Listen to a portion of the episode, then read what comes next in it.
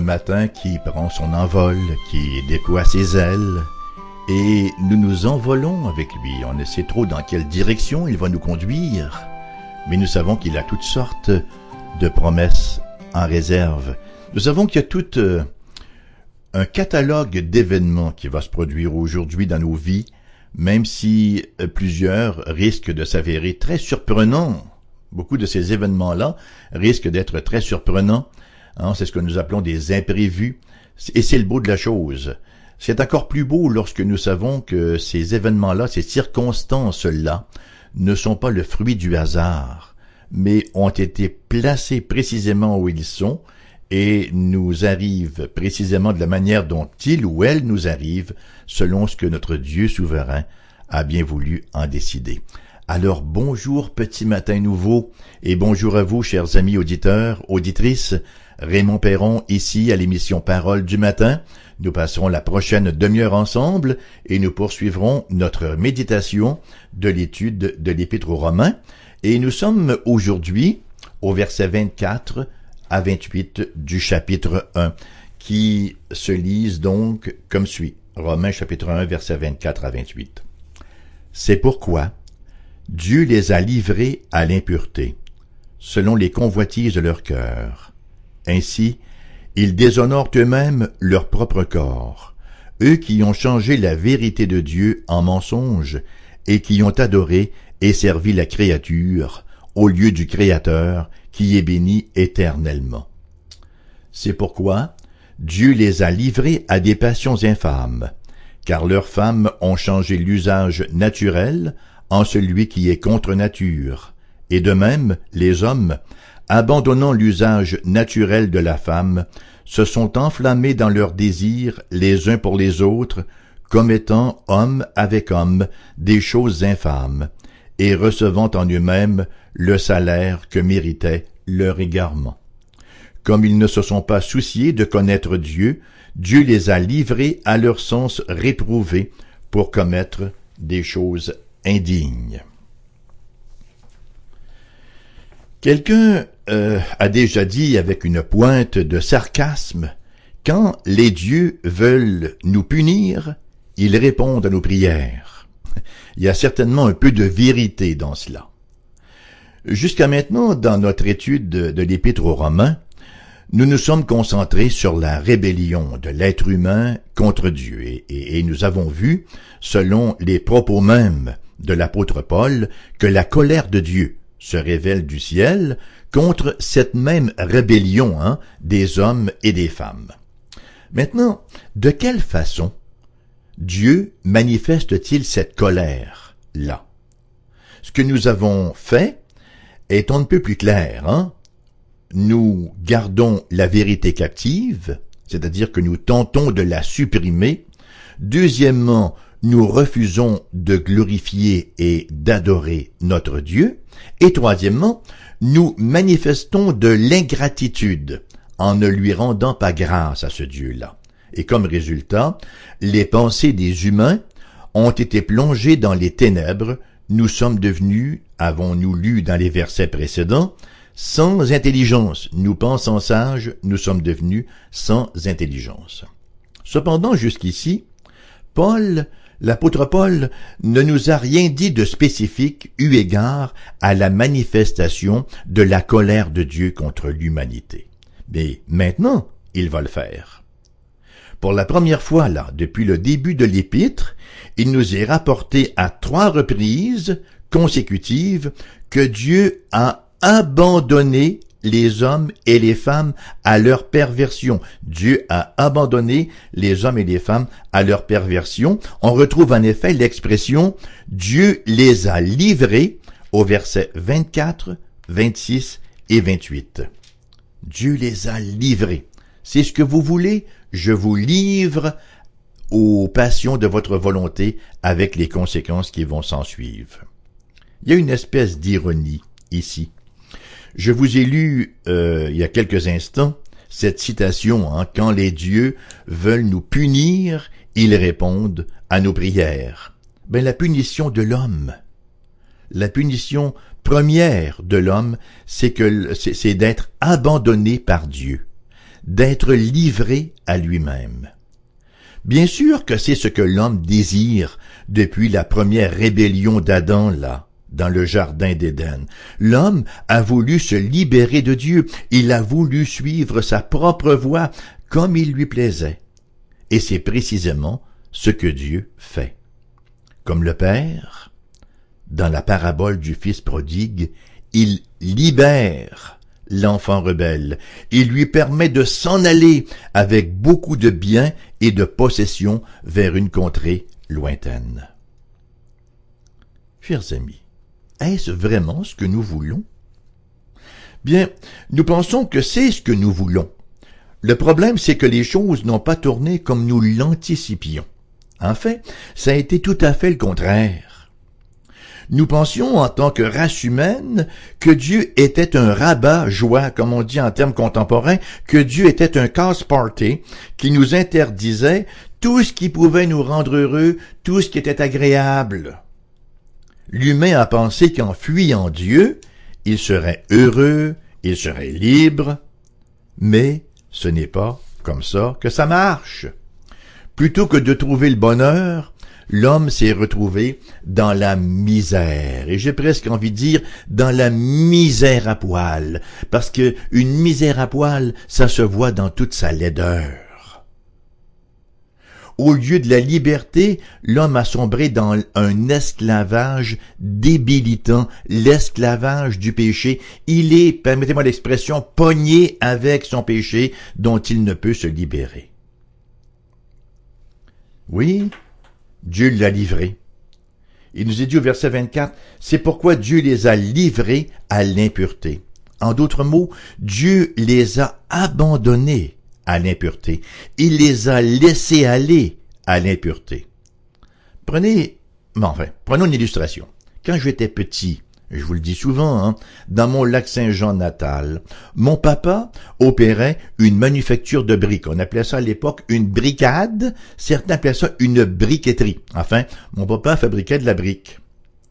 Puis nous, on aimait beaucoup ça parce que on se faisait des petits camions en argile qu'on faisait cuire là dans le four avec les briques et ça nous faisait de très très beaux jouets. Ça c'est bien avant l'époque de Toys R Us et de tous les magasins de jouets imaginables.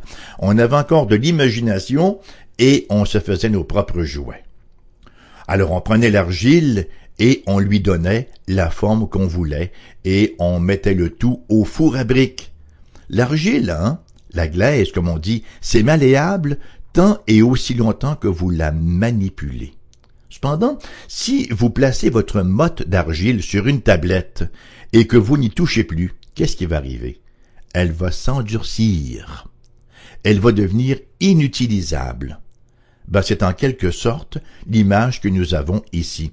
Tant et aussi longtemps que la grâce de Dieu œuvre en nous, nous conservons notre malléabilité, notre souplesse, mais lorsqu'il nous laisse à nous-mêmes, nous nous endurcissons. C'est ce que nous voyons d'ailleurs dans l'épisode du livre d'Exode lorsqu'il nous est dit que Pharaon endurcit son cœur.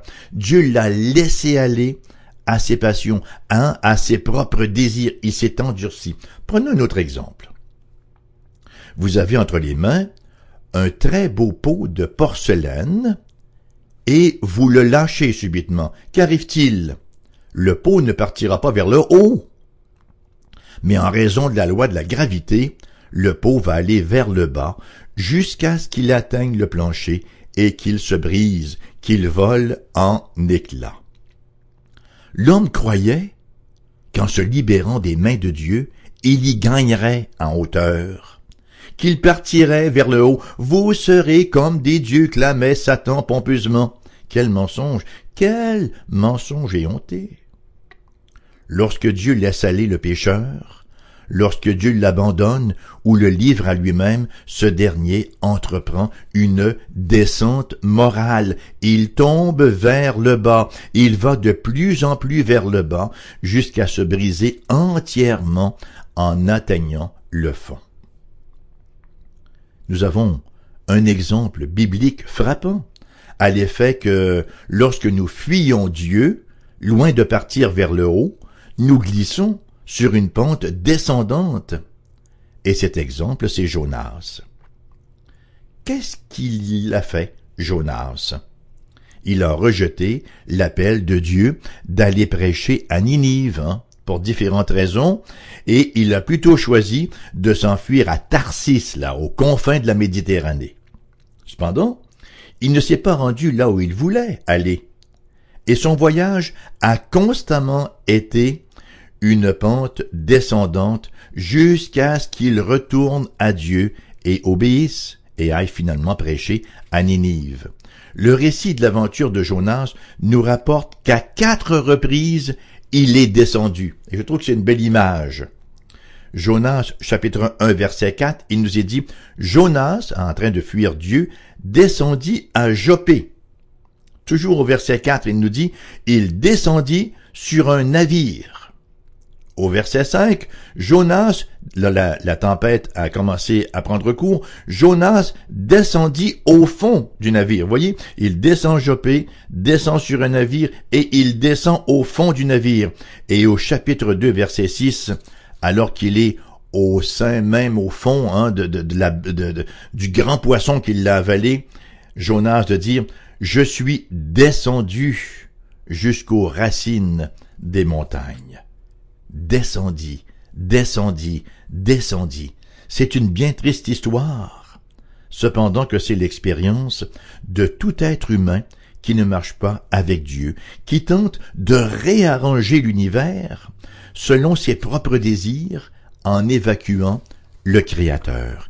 Il s'en va sur une pente morale descendante.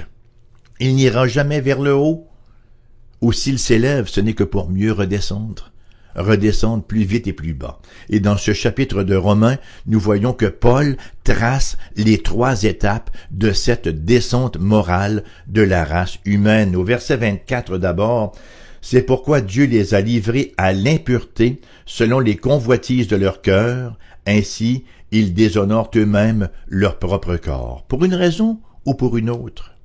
Paul, dans son discours sur la dépravation croissante de la race humaine, concentre sur les péchés à caractère sexuel.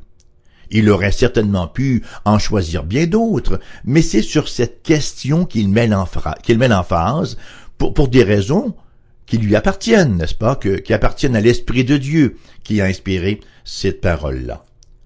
Le sexe, c'est un don de Dieu à sa créature. C'est un don que Dieu a fait pour le plaisir de l'être humain à l'intérieur des liens du mariage entre un homme et une femme. Toute autre manifestation sexuelle en dehors de ce lien-là va à l'encontre de la loi de Dieu, conséquemment, est décrit par la Bible comme un péché. Ce n'est pas un don qui est fait pour usage hors des liens du mariage ou dans toutes sortes de pratiques que Paul qualifie d'impureté et de déshonneur du corps. C'est évident qu'il nous serait difficile de trouver une question plus contemporaine que celle-ci, alors que nous sommes témoins d'une poursuite frénétique du plaisir dans notre société de nouvel hédonisme. Nous vivons dans une culture où l'attitude envers le sexe et les autres plaisirs en est une de désinvolture désarmante comme si aucun standard n'existait. C'est devenu un jeu, le sexe. Et ce plaisir-là, ce plaisir anarchique, je pense que l'expression s'applique, ce plaisir anarchique est devenu un idéal. Ben, quel est le résultat?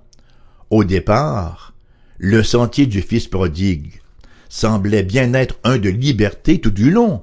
Ah, enfin, je suis libre, en plus, j'ai eu mon héritage avant terme, donc j'ai de l'argent, j'ai des biens, je peux donc m'acheter des amis, je peux me payer tous les plaisirs, la vie est belle, pourquoi se priver? Allez, vogue la galère. Il pouvait vraisemblablement parler de la liberté d'avoir toutes sortes de pensées, la liberté de jouir de nouvelles expériences, de secouer les vieux préjugés, les anciennes inhibitions et surtout le sentiment de culpabilité qui le liait. Mais avec le temps, les sentiments changent, Et on finit par se rendre compte qu'on a été floué, qu'on a été arnaqué par cette pseudo-liberté, cette fausse liberté. Entre autres choses, on se rend compte qu'on a perdu la notion et la capacité d'engagement. Ce qui a engendré le nombre faramineux de foyers brisés, de cœurs meurtris, d'enfants sans modèle, et j'en passe. Et c'est le prix à payer. C'est le prix à payer lorsque, comme le mentionne l'apôtre au verset 25, lorsqu'on change la vérité de Dieu en mensonge, lorsqu'on adore et sert la créature au lieu du Créateur qui est béni éternellement. Malgré les revendications de ce que nous appelons la postmodernité, là, cette postmodernité qui, avec arrogance, nie l'existence de la vérité, ou nie l'existence d'une vérité euh, objective, que nous avons nous-mêmes à faire notre propre vérité. La réalité ne peut pas être désavouée très très longtemps. La vérité, c'est la vérité. Et quand j'entends ces sophistes-là, là, euh, la vérité est plurielle. La bêtise humaine, la vérité, elle est singulière, elle, est au singulier, elle n'est pas euh, au pluriel. Jésus de dire dans sa prière, sa prière au Père que nous retrouvons dans Jean chapitre 17, Ta parole est la vérité non pas Ô Père, la vérité plurielle et ta parole en est une parmi d'autres. Non, ta parole est la vérité, point à la ligne. La vérité, c'est la seule prérogative divine. Aucun être humain, aucune culture ne peut la redéfinir. Même le monde, hein, et, ça c'est intéressant quand même, même le monde commence à réaliser que le nouvel hédonisme et la supposée révolution sexuelle ne sont rien d'autre qu'une supercherie. Mais ce n'est pas terminé. Allons maintenant à la deuxième étape de cette descente morale de l'homme, versets 26 et 27. C'est pourquoi Dieu les a livrés à des passions infâmes, car leurs femmes ont changé l'usage naturel en celui qui est contre nature, et de même les hommes, abandonnant l'usage naturel de la femme, se sont enflammés dans leurs désirs les uns pour les autres, commettant homme avec homme des choses infâmes, et recevant en eux-mêmes le salaire que méritait leur égarement. Nous disions, il y a un instant, qu'en termes de culture, il n'y a rien de plus contemporain que cette description de la société en déclin que Paul nous fait dans ce premier chapitre de l'Épître aux Romains. Nous n'avons qu'à regarder à l'hédonisme rampant et à la sexualité débridée. Cependant que le déclin devient encore plus évident alors que l'apôtre, j'ai presque envie de dire avec une candeur presque choquante, commence à traiter de pratiques sexuelles qu'il qualifie de perversion et qu'il qualifie d'infamie. C'est pourquoi Dieu les a livrés à des passions infâmes, car leurs femmes ont changé l'usage naturel en celui qui est contre nature, et de même les hommes, abandonnant l'usage naturel de la femme, se sont enflammés dans leurs désirs les uns pour les autres, comme étant hommes avec hommes des choses infâmes. Alors l'apôtre qualifie ces pratiques-là d'infamie, de perversion. Perversion et infamie. Le mot qu'il nous faut retenir ici, c'est le mot naturel. Paul l'emploie au verset 26 et au verset 27 en opposition à ce qui est contre nature. La fornication, l'adultère, dont il est question au verset 24, ne sont pas des péchés contre nature, pour ainsi dire. Évidemment, ce sont de vrais péchés, des péchés graves, puisqu'ils représentent une transgression de la loi de Dieu. Et il en résulte, il résulte en impureté et il résulte en dégradation du corps, comme Paul le souligne. Cependant, ils ne sont pas contre nature, mais en un certain sens, comprenez-moi bien, ils sont naturels à raison de la nature déchue de l'être humain d'après chute. Donc, dans un premier temps, la parole de Dieu nous dit que l'adultère et la fornication sont des péchés. Et dans une culture comme la nôtre, qui est tellement immergée dans ce genre d'activité-là, on a peut-être besoin de la Bible pour nous le dire.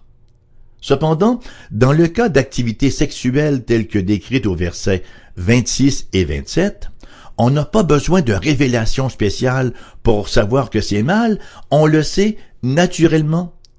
Ces versets nous affirment que c'est contre nature. Même la nature rend témoignage que c'est pas correct. C'est peut-être la raison pour laquelle Paul, à ce stade-ci de son écrit, et nulle part ailleurs, dans, dans sa discussion du résultat de notre rébellion, parle d'un jugement spécifique de Dieu sur ce péché lui-même. Et de même, les hommes, abandonnant l'usage naturel de la femme, se sont enflammés dans leurs désirs les uns pour les autres, commettant homme avec homme des choses infâmes et recevant en eux-mêmes le salaire que méritait leur égarement. Jusqu'ici, donc, l'apôtre Paul n'avait pas dit que Dieu punissait les péchés en général d'une manière particulière, mais plutôt que l'abandon des pécheurs à leurs péchés était en soi un châtiment. C'est-à-dire que Dieu punit en laissant le pécheur faire ce qu'il veut. Mais ce n'est pas le cas ici. Non seulement cela, mais Paul parle d'un châtiment particulier, selon le verset 27, que reçoivent en eux-mêmes ceux qui s'adonnent à cette pratique. Voyez-vous, on ne peut pas impunément décider de changer la nature des choses. Il nous faut nous y, conformer. Et lorsque nous réalisons que nous vivons sous la colère de Dieu, la sagesse nous impose de nous repentir, c'est-à-dire de changer de façon de voir et de faire.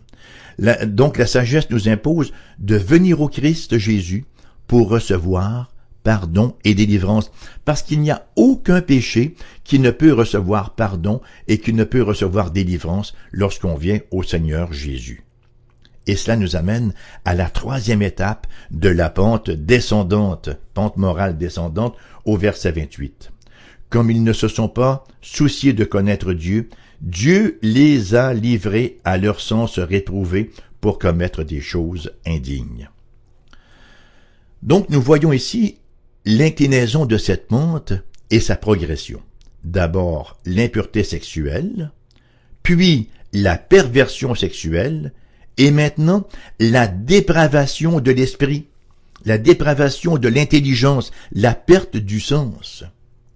Paul avait déjà mentionné le fait que les hommes avaient l'intelligence obscurcie, mais ici il va encore plus loin en parlant de sens réprouvé, d'esprit dépravé. Ça, c'est pathétique et au cube. C'est dire que ce déclin moral progressif culmine en une espèce de perte de raison morale qui amène la personne à appeler le mal bien et le bien mal. Et nous lisons la conclusion pathétique de ce chapitre au verset 32.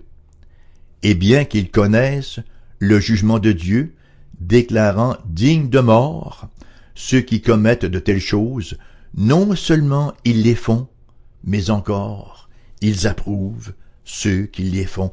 Non seulement font-ils ce qui est péché et digne de jugement, mais ils approuvent ceux qui font de même. Une espèce de consolation hein, en disant mais les autres aussi le font. C'est comme si leur conscience avait été anesthésiée par le péché, engourdie, gelée. Comment, comment, chers amis, peut-on ramener une telle personne? Tous les arguments que vous pouvez employer sont tordus, sont triturés par cette personne-là. Le cas semble véritablement désespéré. Mais en réalité, il ne l'est pas. En réalité, il ne l'est pas, du moins, il ne l'est pas pour Dieu. Voyez, dans sa bonté, Dieu a envoyé le Seigneur Jésus-Christ. Si le cas des pécheurs était désespéré, Christ ne serait pas venu mourir pour des pécheurs. Il n'y aurait pas d'évangile. La bonne nouvelle, c'est que Jésus est le chemin de retour vers le Dieu éternel, le Dieu souverain et le Dieu saint. La bonne nouvelle, c'est que la porte est ouverte béante. Jésus de dire, je suis la porte des brebis. Et d'ajouter en Jean chapitre 4, euh, ou plutôt chapitre 14, verset 6, je suis le chemin, la vérité et la vie. Le sang du Christ, le sang que le Christ a versé à la croix, peut laver les cœurs les plus encrassés. Il n'est aucun péché pour lequel on ne peut trouver pardon lorsqu'on vient au Christ pour le salut. Il n'est aucun péché aussi vil soit-il et aussi souvent, aussi répétitif a-t-il pu être commis qu'il ne puisse trouver pardon lorsqu'on vient au Christ Jésus pour le salut. Écoutez bien l'invitation du Seigneur Jésus. Jean chapitre 6 verset 37 Je ne mettrai pas dehors celui qui vient à moi. Jean chapitre 3 verset 17-18 nous dit, Dieu en effet n'a pas envoyé son Fils dans le monde pour juger le monde, mais pour que le monde soit sauvé par lui. Celui qui croit en lui n'est point jugé. Lorsqu'on vient au Christ Jésus, dans la repentance, hein, lorsqu'on vient au Christ Jésus pour crier notre misère et solliciter son pardon, il n'y a plus de colère de Dieu, mais il nous donne sa paix. La paix, nous dit Jésus, je vous laisse ma paix, je vous donne ma paix, non pas comme le monde donne. Dieu peut donner une paix qui surpasse toute intelligence et qui garde nos cœurs et nos pensées en lui et que c'est bon de terminer l'émission de ce matin sur une note aussi positive. Il y a une solution pour l'humanité qui se croyant sage, a sombré dans la folie, il y a une solution, venir au Christ Jésus et être réconcilié avec Dieu. C'est cette grâce, comme dit auparavant, que je vous souhaite de tout cœur, chers amis. Alors ça se termine ainsi ce matin. L'émission vous sera présentée en rediffusion, euh, je vous le rappelle, à 14h cet après-midi. Entre-temps, je vous laisse notre adresse courrier AERBQ, casier postal 40088, Québec, province de Québec, G1H, 2S comme dans Simon 5.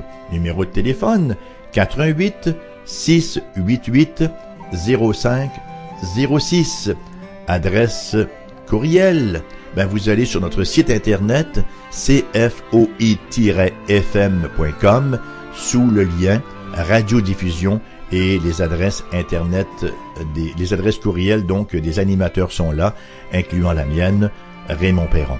Merci d'avoir été là. C'est toujours plaisant de se retrouver chaque matin, de se serrer ainsi spirituellement la main et de s'encourager mutuellement dans la parole de Dieu et de considérer la profondeur, la richesse, la hauteur de la bonne nouvelle que le Christ est venu nous proclamer, hein, l'amour qui jaillit du cœur de Dieu. Alors à la prochaine, bonne journée encore une fois.